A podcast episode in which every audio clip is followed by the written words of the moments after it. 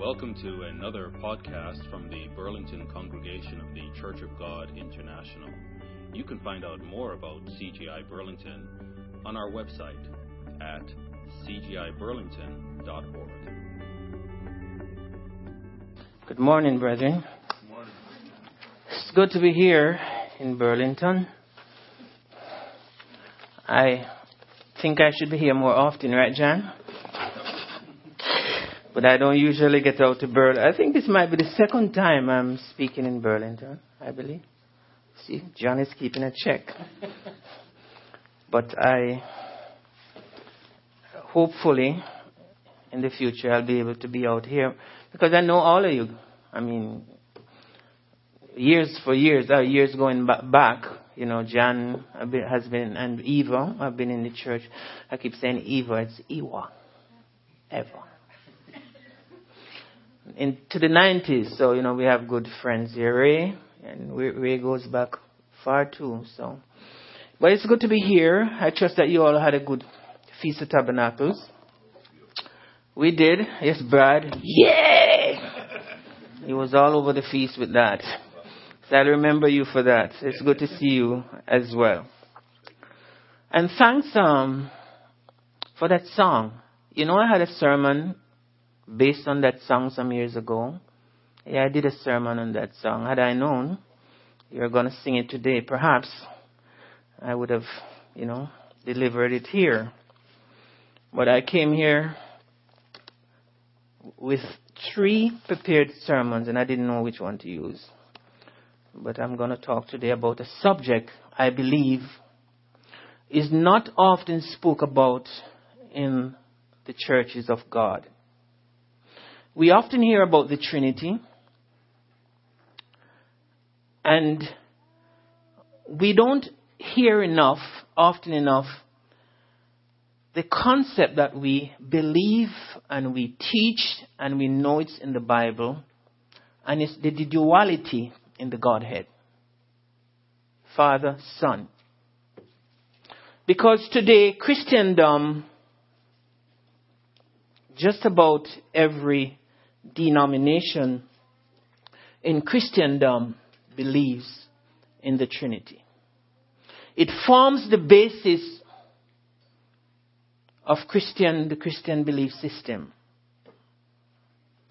And I don't believe a lot of people take the time out to examine this scripture, or this teaching rather, and that it's not a biblical biblically based teaching. That admission comes not only from pastors, but well respected theologians will tell you that the concept of the Trinity is not explicitly taught in the Bible. We embrace duality in the Godhead, not a triune God, but duality. And when you go back to the earliest days of the church, and I like to focus on the first century church, the most authentic period in church history, the first century. Because when you get into the second and you get into the third, some, some, you know, some things start to happen. I have another sermon that I, I was contemplating to do here today. I did it in a series in Toronto and some other places. Perhaps in the future I'll do it here. The face of the early church to see what it's like. So we're going to go back into some history today and we're going to look at the duality in the Godhead. Where did it come from? How it started? How it faded away, faded away from history. Because the truth is, the early church of God had no concept of a Trinity. It was not there. Adherents of the Trinity doctrine today try to read ideas and notions into the Bible to support their view of the Trinity. When what actually was there from the beginning was duality. In fact, what was there from Genesis 1, 2, and 3 is duality. Not a triune or Trinitarian concept. The doctrine of the Trinity recognizes that God is one coexisting in three distinct persons in the form of the Father, of the Son, and of the Holy Spirit. They're all distinct persons under one God. We believe in the duality that says God the Father, Jesus Christ the Son, the Holy Spirit being the essence or the power of God, not a person. The Trinity was never taught in the primitive church or in the apostolic era of the church, neither in the Old Testament or in the New Testament. It was accepted as doctrine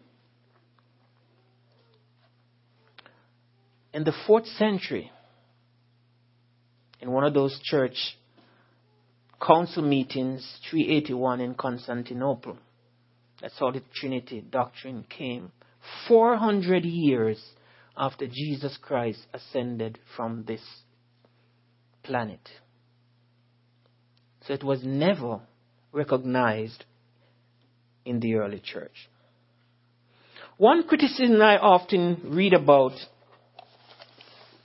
with critics of the duality teaching is that it was never taught in the early church. Well, I have news for them. Because you read the Bible throughout the New Testament, and it's all there in the writings. And we're going to go through some of those today. Duality was taught, but the Trinitarian concept was never taught in the primitive church. And I'm talking and emphasizing the primitive church. The church that goes up to the close of the first century. And I'm using the first century as my basis because I believe, as I said earlier, it's the most authentic period in church history. The apostle, why? The apostle John was the last living apostle and he died around 95 AD. He knew these doctrines. He taught these doctrines. So if we are going to talk about authentic period, because often today you hear um, popular and well-respected theologians talk about the early church. But what are they talking about when they talk about the early church? The church in the, in the second and third centuries. And to me, that is not the most authentic period. Because they put a lot of emphasis on these church fathers who had some beliefs that form what they call orthodoxy. And that, to me, again, is another, that's for another sermon.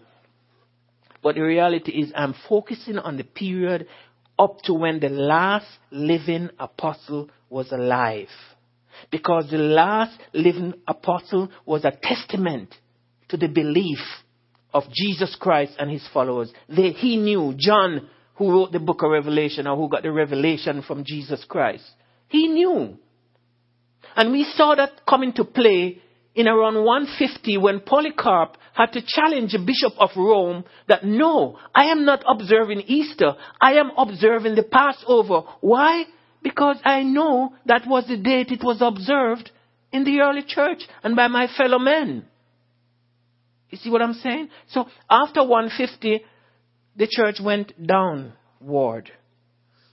And there's a lot of history to that with the anti-Jewish sentiments being festered into what became known as these church eras, or not church eras, but these church council meetings beginning in 325, or not in 325, 318, 325, 360 AD, when they different, when they discuss different areas like the Sabbath. We know the abandonment of the Sabbath occurred during that period.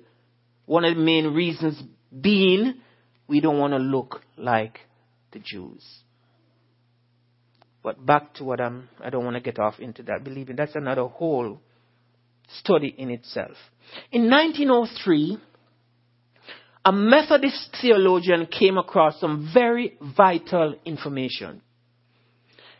it was, it was vital because since the Nicene Council in the fourth century declared Trinity as truth, in their own eyes, of course, much has not been heard, heard about the early belief system about the Godhead in the early church or the primitive church.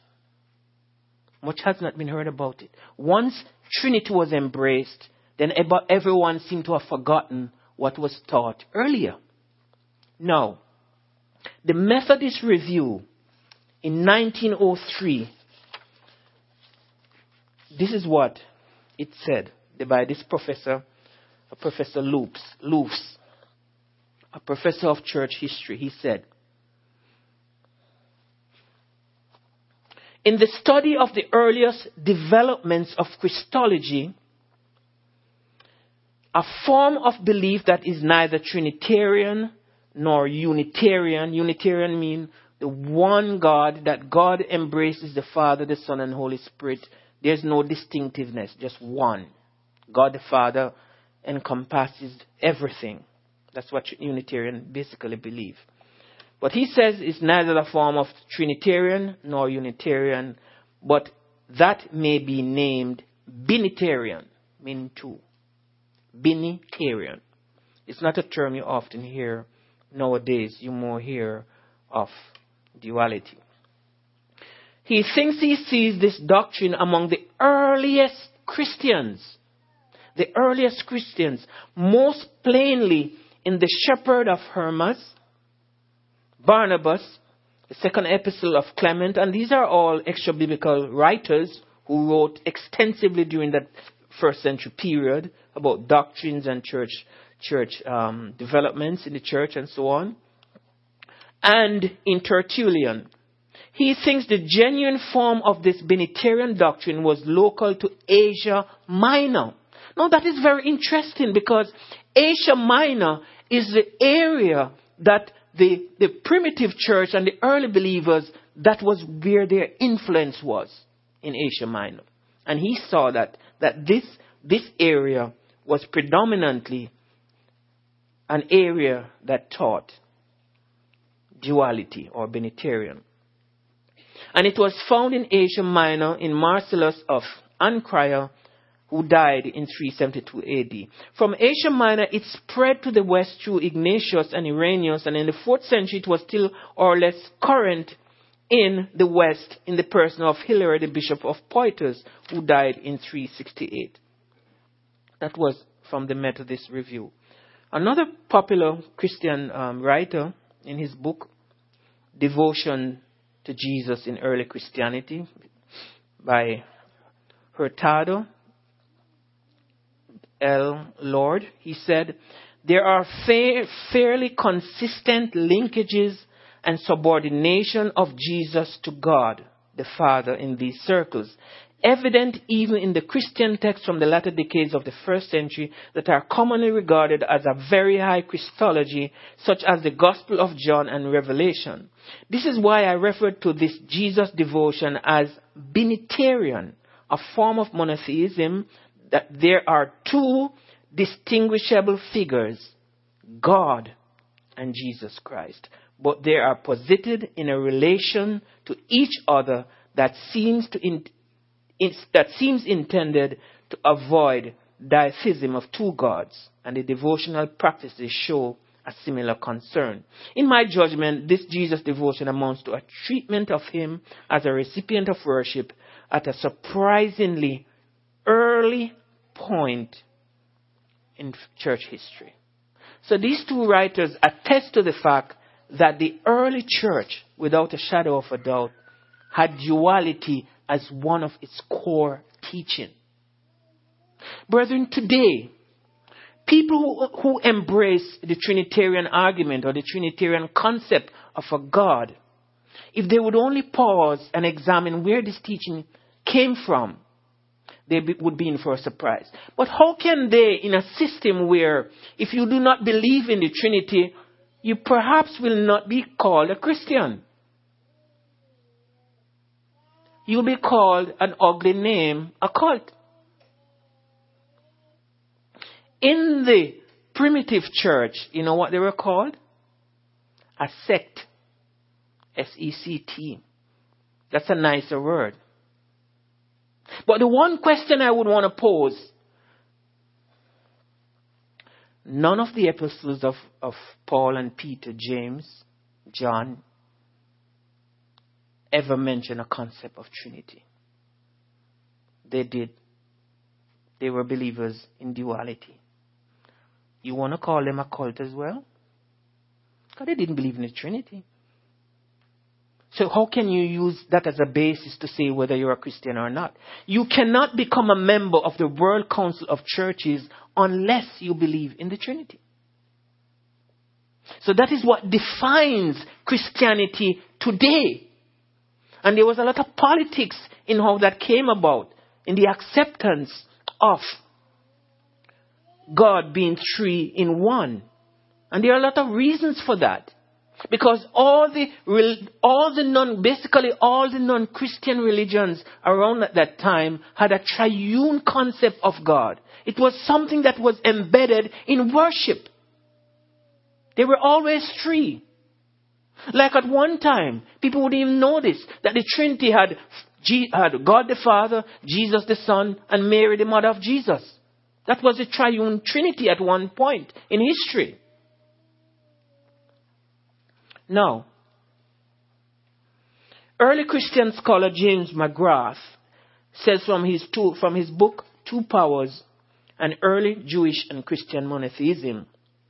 He says, while Paul engages in a great deal of legitimation of, of legalizing for, or legislation for his view of Torah, there is no indication that he felt the need to defend himself himself against charges of two charges of two powers heresy. In other words, Paul didn't feel any legitimate ground to defend himself when he wrote all of those epistles. And I'm going to go through some of them today to show you. Because it's funny that he being one of the, he wrote um, a great percentage of the New Testament. And he never even alluded at one point to that. And let me say this up front. I'm not trying to prove the Trinity because I know Pastor Davis did something here on that already. The two major doct- the two major scriptures that are used to defend the Trinity. 1 John 5 7 and, Rev- and, and Matthew 28 19 are spurious. They are not in the original manuscripts. The one in John that says three bear witness in heaven Father, Son, etc. Matthew 28, 19 that says, Go ye therefore in all the world, baptizing them in the name of the Father, the Son, of the Holy Spirit. That's not in the original manuscript either. That was added there. So two of those main arguments that they use some scripture is not there in the original manuscript.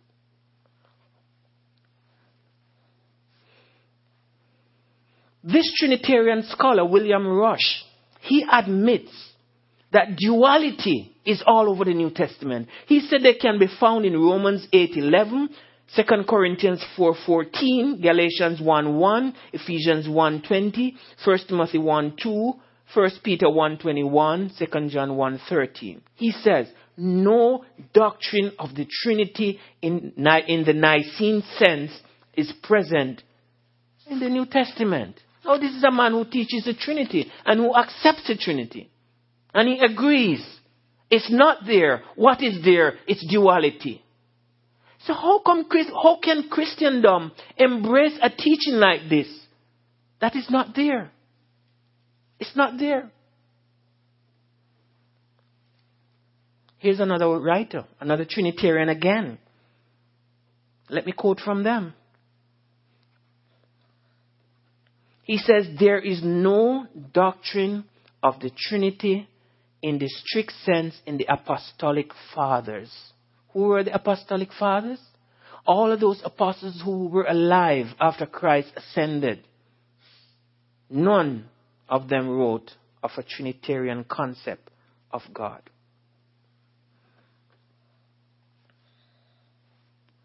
The fact is, duality existed from Genesis 1. Let us make man in our image. Let us make man in our image. God the Father talking to the Son.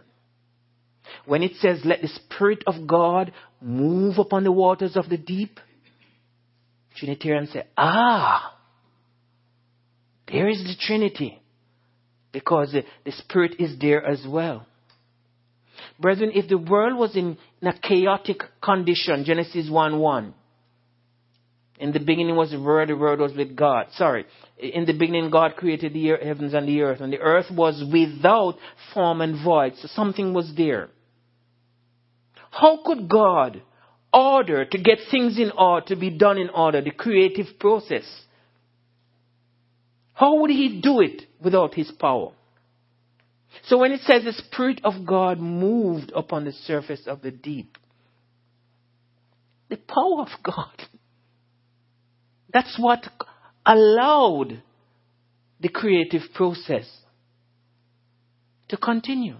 And in Colossians 1, we know the scriptures say clearly that the Father commanded and Jesus the one who did the creation.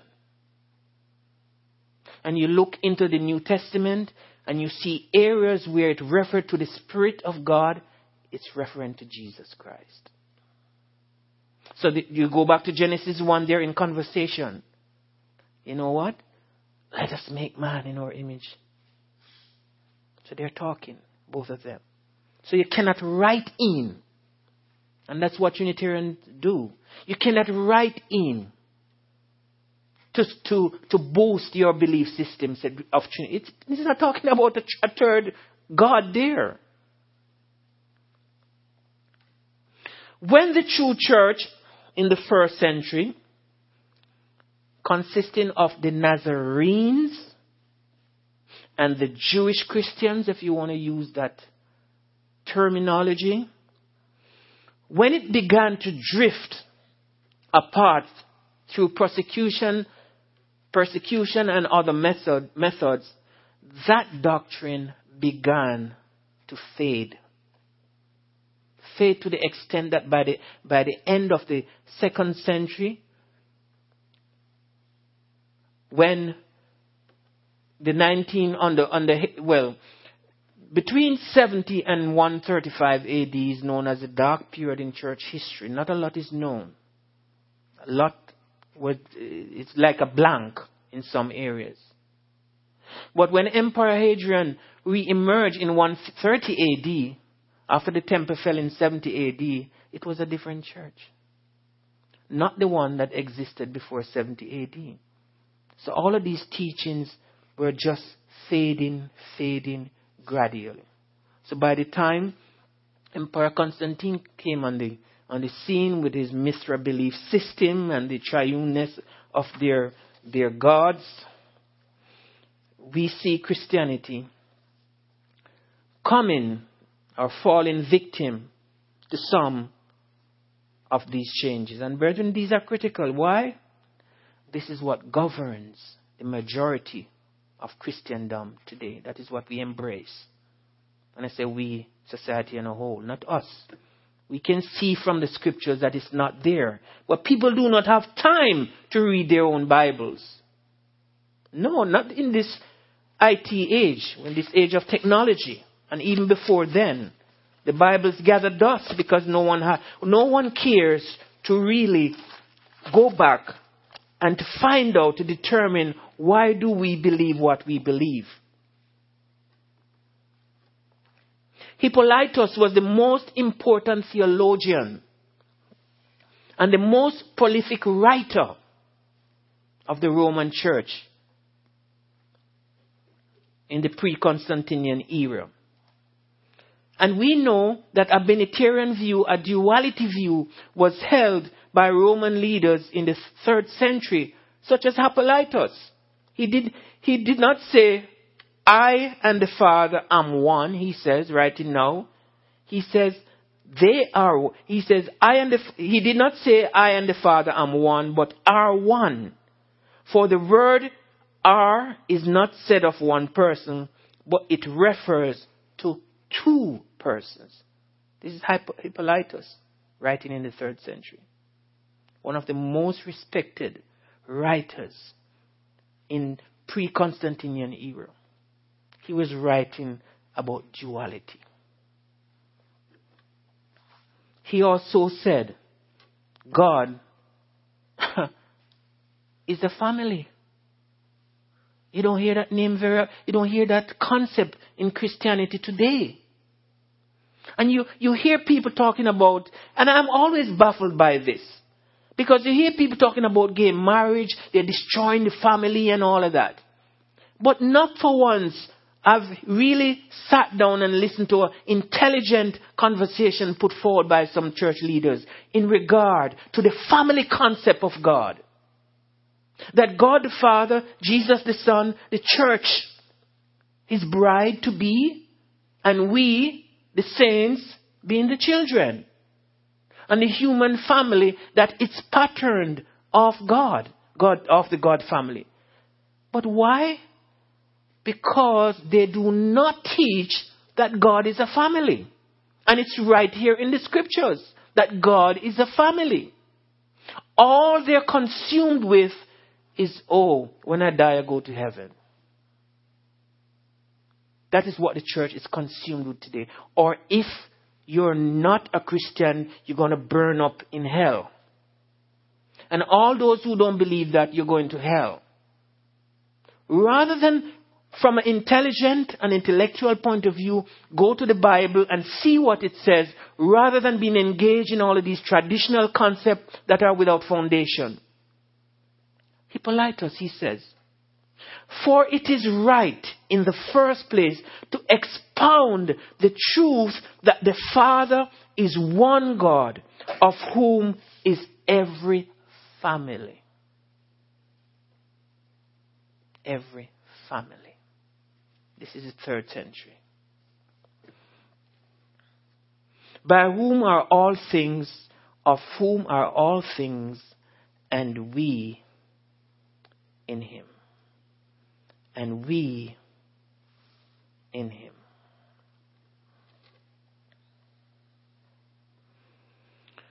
One of the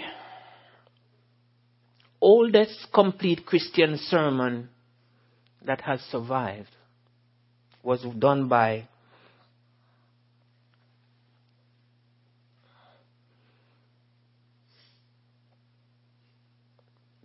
M.W. Holmes. And outside of the Bible, this is, I tell you, this is very rare. Sometimes this sermon is erroneously re- referred to as the second letter of Clement. And you read it, and while it's not exactly clear, but you see a concept of duality coming out of this sermon. I'm going to read a section to you. It's it, the, sermon being delivered, he, he says, and this is very early, early in the second century, I believe. It says, Now the church, being spiritual, was revealed in the flesh of Christ, thereby showing us that in any of us, that if any of us guard her in flesh and do not corrupt her, he will receive her back again in the Holy Spirit. For this flesh is a copy of the Spirit. No one, therefore, who corrupts the copy will share in the original. You see, or copy or duality here. One um, to note. This, therefore, is what he means, brothers. Guard the flesh, in order that you may receive the spirit. Again, it's a concept of duality there, flesh and spirit. Now, if we say that the flesh is the church and the spirit is Christ, then the one who abuses the flesh has abused the church. Consequently, such a person will not receive the Spirit who is Christ. The Spirit which is Christ. So he's not saying the Spirit is a separate person. He's saying the Spirit is Christ. So we see duality clear Father and Son, and the Spirit being Christ. From a very early sermon. So when the critics talk about the early church was not about duality, early Christianity was not about duality, they're mistaken.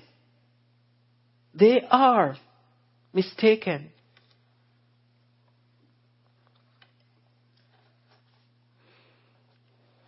Behold, Jeremiah 23 5. Or before I go there, we can look at another concept in Genesis 11 7. When they were building the Tower of Babel. Again, we see a duality coming out there. Go, let us go down and therefore confound their language, that they may not understand one another's speech. So the Lord scattered them abroad, and thence upon the face of all the earth they left off to build the city let us go down. So we are going from the beginning and we are going to go right to the end. We are going to start from Genesis and we are going to write to Revelation to show you how that duality, step by step, right throughout the scriptures. That was Genesis, Jeremiah 23 5. Behold, the days come, saith the Lord, I will raise up unto David a righteous branch and a king shall reign and prosper, and shall execute judgment and justice in the earth. In his days Judah shall be saved, and Israel shall dwell safely. And this is his name whereby he shall be called the Lord of righteousness. This verse says Yahweh, the Lord. It's in your Bible as the Lord saith the Lord. But it originally in the Hebrew it's Yahweh. He's talking. He's talking here. And who is, is he talking about? He says, this one will come to earth in the future. David's descendant. A king will reign over the earth. Jesus, of course. And he gives his name, the Lord of righteousness, Messiah. Where is the Holy Spirit here? Duality. Proverbs. Can come and look at Proverbs 30 verse 4. Who has ascended up into the heaven or descended? Who has gathered the wind in his fist? Who has bound the waters in a garment? Who has established all the ends of the earth? What is his name? What is his son's name. Again, he's talking about Yahweh. And he's asking, What is the name of the Son? If thou canst tell, every word of God is pure. He is shielded unto them that put their trust in him. Again, duality in Proverbs Father, Son. Here's a powerful one Psalm 45 6, repeated in Hebrews 1. And brethren, you can't get it better than this. Because Yahweh is talking. The omniscient one, the omnipotent one, the omnipresent one, the one, the one who embodies everything that is God. And he's talking here. He says, Thy throne, O God, is forever. The scepter of thy kingdom is a right scepter. Thou lovest righteousness and hates wickedness. Therefore, God, therefore, God, thy God has allowed thee with the oil of gladness above thy fellows. So God the Father is speaking here. And in Hebrews, we see it a little clearer. In verse 8, he says, But unto the Son he saith, Thy throne, O God. Surely the Father is not talking to himself. He addresses the Son. And he said, Your throne, O God. So the Father is calling Jesus God as well. And this is also a text we use to prove that Jesus Christ is divine, that he's God. He's very God. Because the Father is talking to him. So if the Holy Spirit is God, where is the Holy Spirit here? Why all of these omissions of the Holy Spirit when we see duality here? coming out. When we see the Father addressing the Son, or we see the Son addressing the Father, why are they leaving out the Holy Spirit? Why?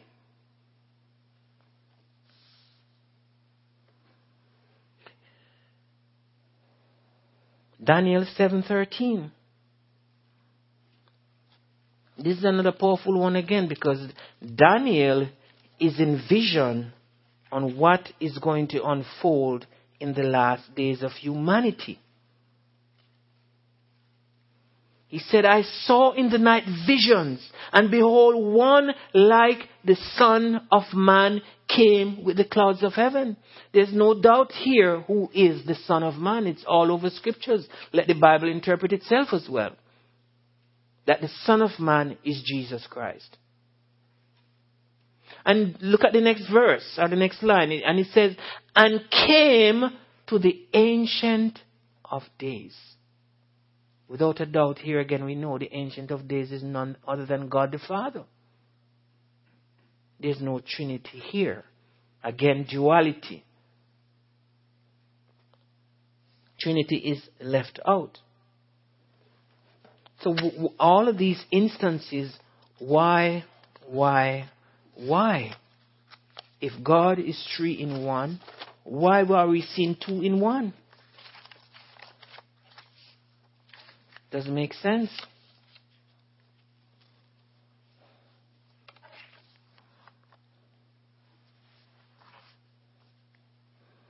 Isaiah 44 6 is also used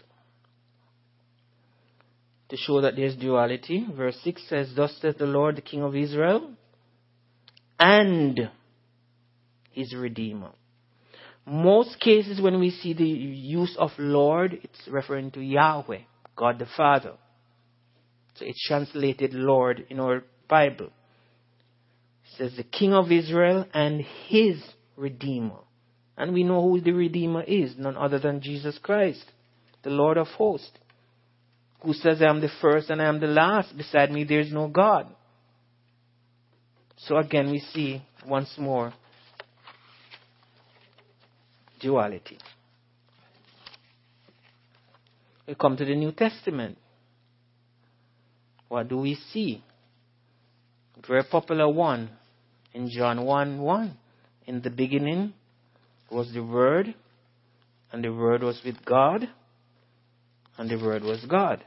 Who is the Word? Of course, Jesus Christ. So why is there no Trinity in here?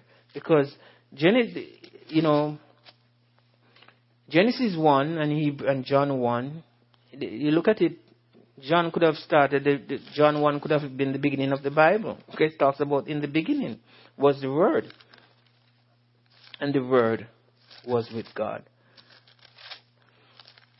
It's, you know, you look at this with a critical eye, and if you are in a body of believers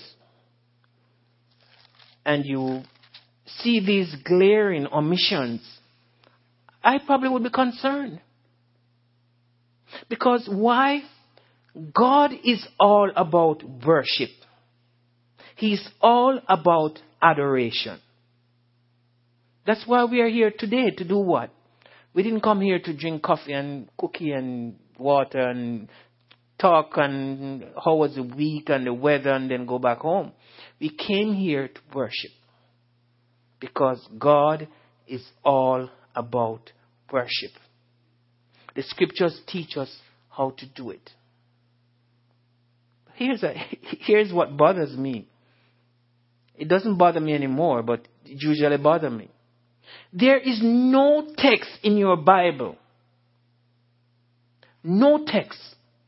Find one and show, show it to me. There is no text in your Bible that tells you to worship the Holy Spirit. Not a single test, text. If God is all about worship, explain that one to me. Because we know in the new in the kingdom that is coming, it's gonna be all about worship. But there's no text to worship the Holy Spirit. So that one is beyond me. That one I, I cannot, I can't answer that one. I've heard it posed to many believers of the Trinity, and they themselves can't explain it. Because the easiest way to explain it is to say, oh, it's a mystery. It's a mystery we cannot understand. And to me, that is a mockery to God. Because anything that God wants us to understand, it's in your Bible. Anything He wants us to understand, brethren, let's get it clear. It's in your Bible. If He doesn't want you to understand it, then it's not here. So if He's going to give you a doctrine that embodies the Godhead, who He is, who He is, and then He doesn't reveal to you or sh- reveal in the scriptures who He is, whether He's triune, if He's triune, then why He makes it so difficult? Why giving me gray hairs and giving you headache to find out, to decipher this? That's not God. God is not confusion. God is an author. God is not the author of confusion, and He's omniscient. He knows everything. Anything He wants us to do, it's here. Anything He wants us to know, it's here. So if He's going to give me this weird teaching that I have to be fumbling scripture and looking for the weakest argument to build an argument to say it's here, I'm going to believe this. I'm not going to believe the concoctions of humanity. And his followers clearly, brethren, demonstrate the fact that there is duality in the Godhead. John 3:35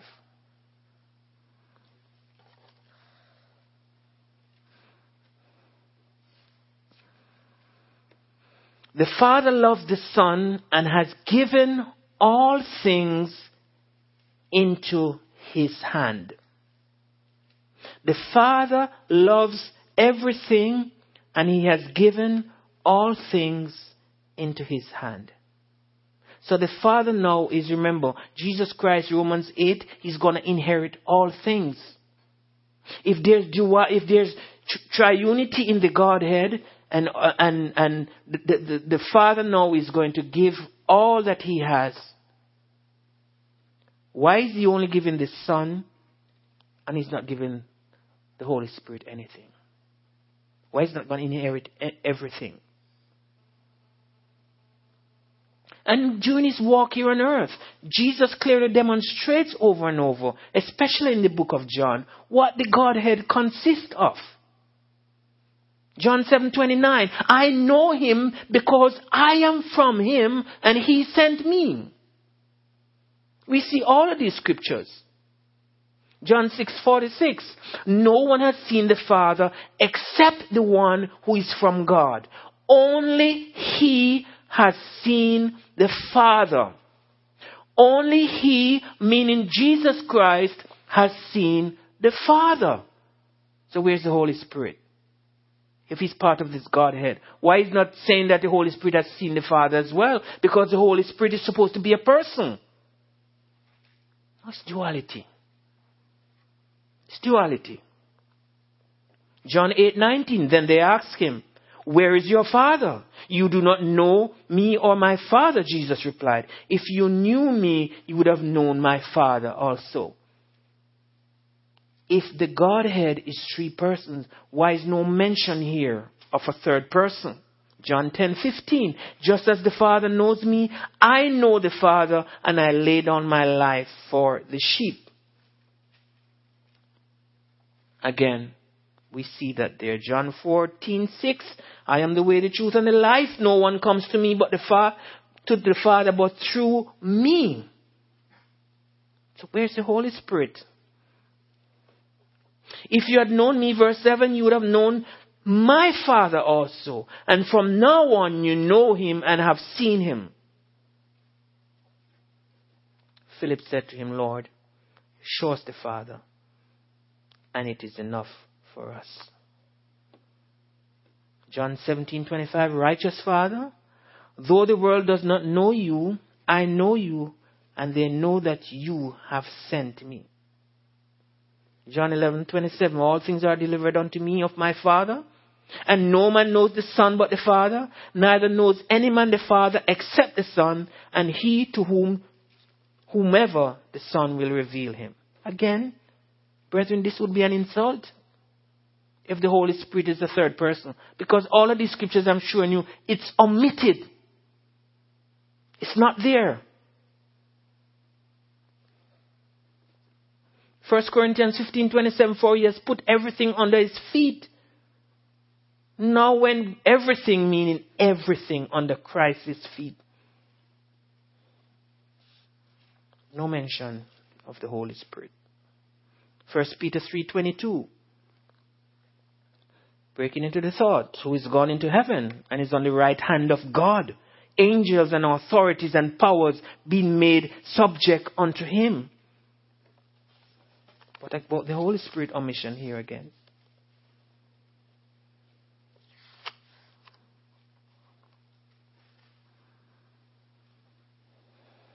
Brethren, the reality is Trinitarians read into the scriptures to boost their argument what is not there.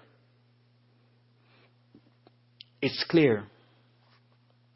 One of the fascinating aspects of Pauline theology you know, Paul's writing, is that many scholars tend to overlook is how Paul addresses the Godhead in all his, his epistles.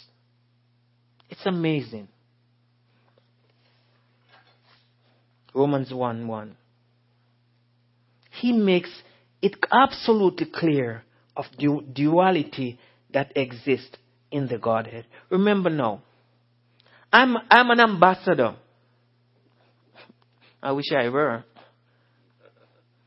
for the Canadian government. And I'm coming into a country to introduce myself. Of course, I would have to say I represent the government of Prime Minister elect Pierre Trudeau. Right? I would have to say that. It's clear. Likewise, Paul is bringing greetings to all members of Christendom who are Christians. And he's bringing greetings from the Godhead.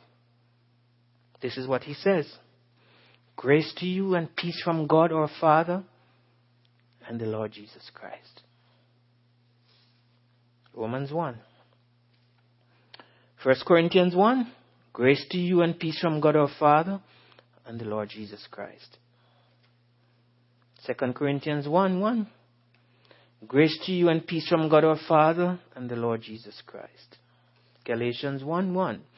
Paul, an apostle, not from men nor through man, but through Jesus Christ and God the Father, who raised him from the dead.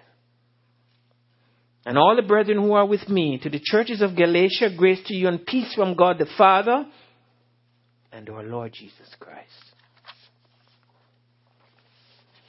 Paul, an apostle, Ephesians 1 1, of Jesus Christ by the will of God to the saints who are in Ephesus and the faithful in Christ Jesus, grace to you and peace from God our Father the Lord Jesus Christ. Philippians 1 1, same thing. Colossians 1 1, same thing. Thessalonians, second, First Thessalonians 1 1, same thing. Second Thessalonians 1 1, the same thing. First Timothy 1 1, same thing. Second Timothy 1 1, same thing. Brethren, it goes on and on. Titus 1 1, all of Paul's epistles, it was the same thing. Father and Son. That would be a big blunder for someone who is representing Christ to do that and for, forget to mention the Holy Spirit. Let's say he forgot to do that for argument's sake. Maybe one of the other writers would pick it up. Don't you think? He made a mistake, so maybe one of the, the other writers is going to pick it up.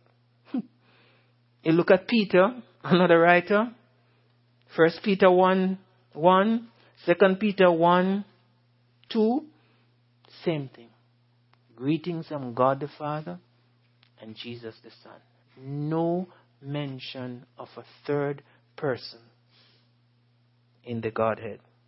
James, the brother of Jesus Christ, in his epistle as well, perhaps he made a mistake too. This would be unforgivable. Brethren, the Word of God is clear. And it's begun right from Genesis.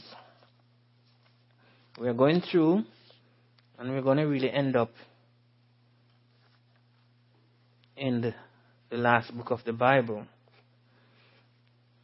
Revelation. What can we take from this? Is that the Word of God stands above the words of men. In your own research, you can go back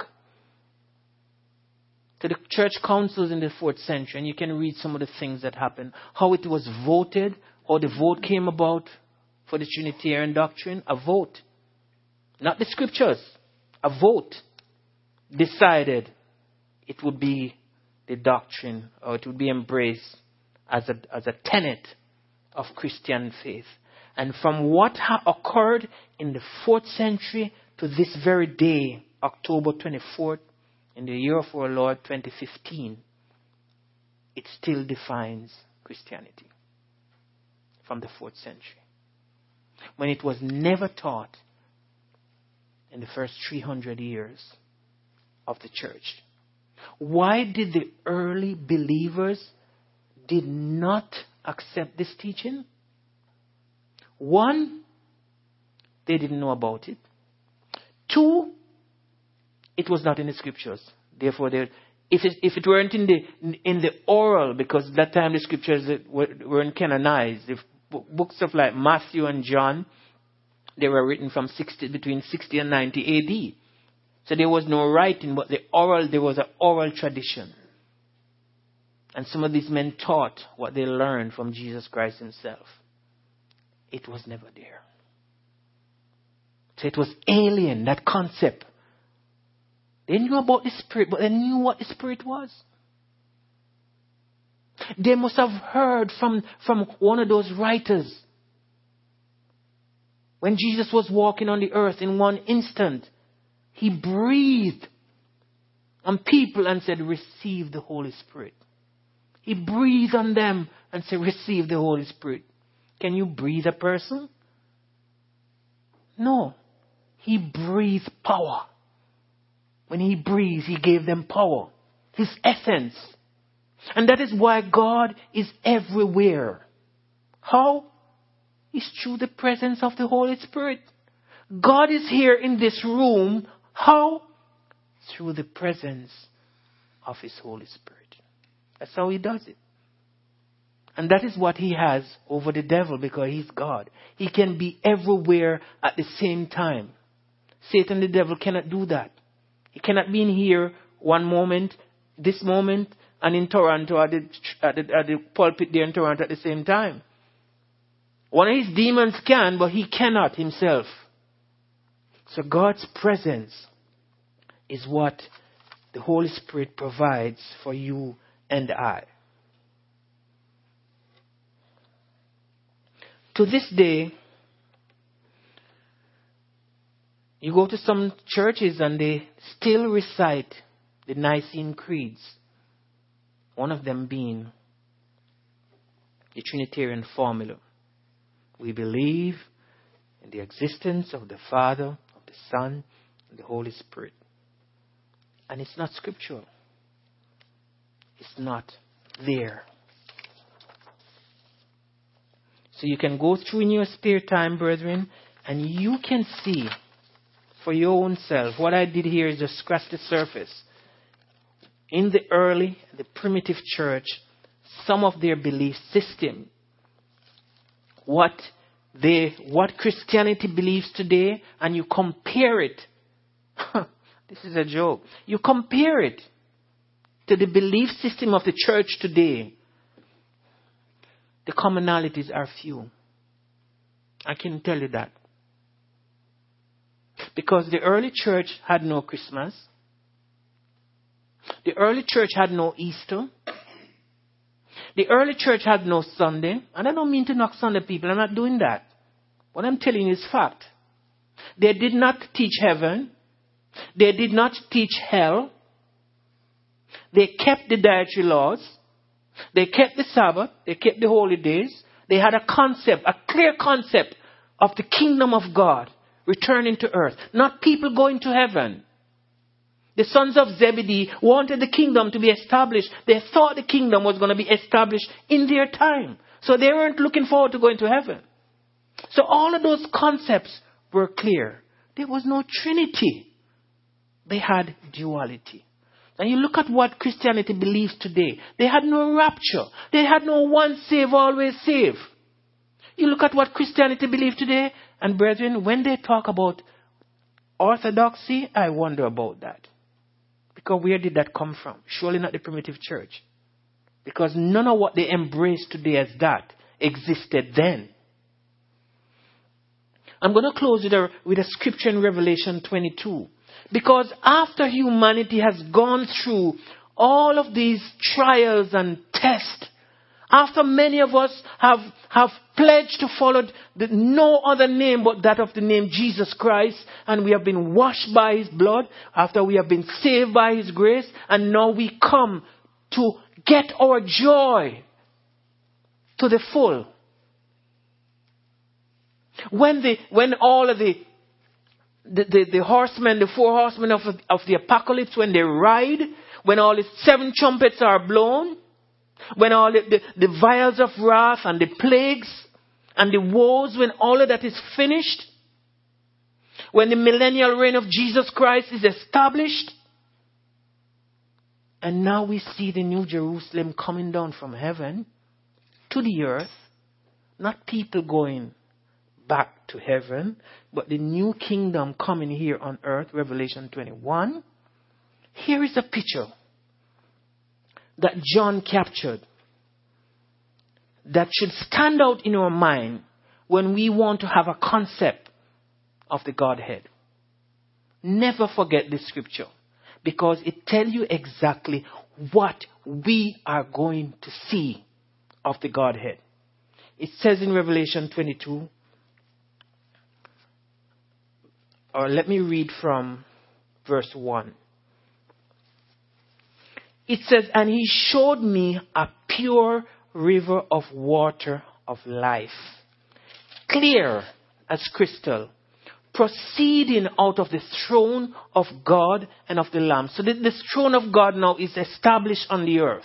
That's what we are seeing. That's what we will be seeing. And verse 2, in the midst of the street of it, and on the other side of the river, was there the tree of life which bare twelve manner of fruits and yielded her fruit every month, and the leaves of the trees were for the healing of the nations. Now look at verse 3. This is a picture, this is the imagery that is coming out to John. And there shall be no more curse. Curse that causes diseases and, you know, sicknesses and death and, you know, all kind of manner of ills what we are seeing now is no longer a curse. We're going to see the throne of God. That is what we're going to look up to. Because now it's time for everlasting worship. There will be no night there, we are told. We're told all the nations will be gathered under God.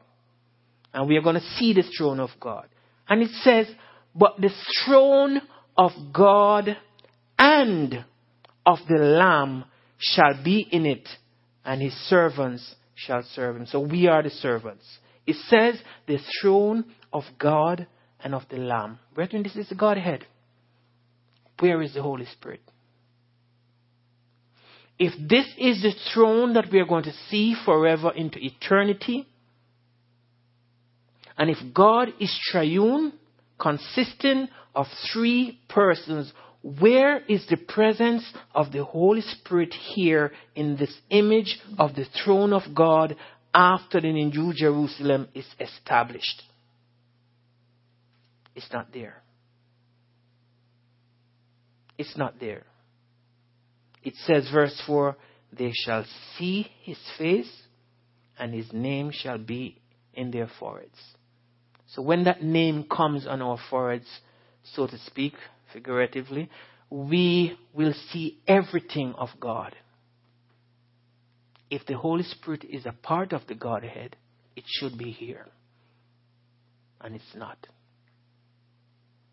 I think this is enough to convince me of the duality in the Godhead God the Father, Jesus the Son, and the Holy Spirit being His presence in our lives. This has been a podcast from the Burlington congregation of the Church of God International. We hope you are blessed by it. To find out more about CGI Burlington, visit our website at cgiburlington.org.